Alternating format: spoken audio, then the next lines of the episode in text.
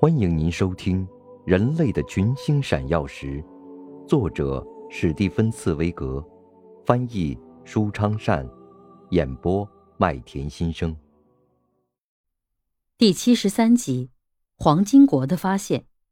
约翰·奥古斯特·苏特尔，加利福尼亚，一八四八年一月。美国的加利福尼亚州以其土地肥沃、气氛温和。物产丰富而著称于世，风光旖旎的旧金山又是多么令人神往。然而，富饶的加利福尼亚州，从拓荒开发到繁荣兴盛，还不到两百年的历史。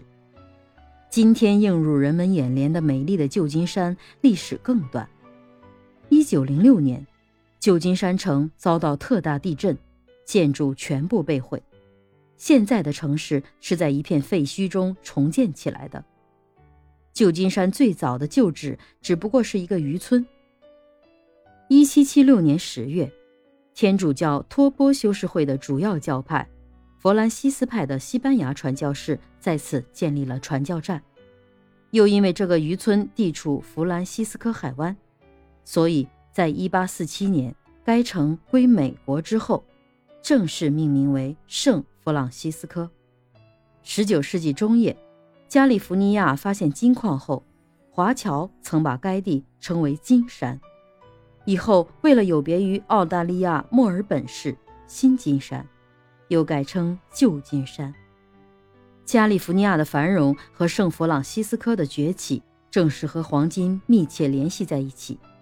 一八四九年，在加利福尼亚掀起的世界性淘金热潮广为人知。然而，恐怕并不是人人都知道，这一片土地当时是属于私人的，土地的主人就是约翰·奥古斯特·苏特尔。可惜，黄金的发现并没有给这位主人带来幸福，而是使他家破人亡，自己沦为乞丐。译者题记。您正在收听的是。人类的群星闪耀时，演播麦田心声，感谢您的收听。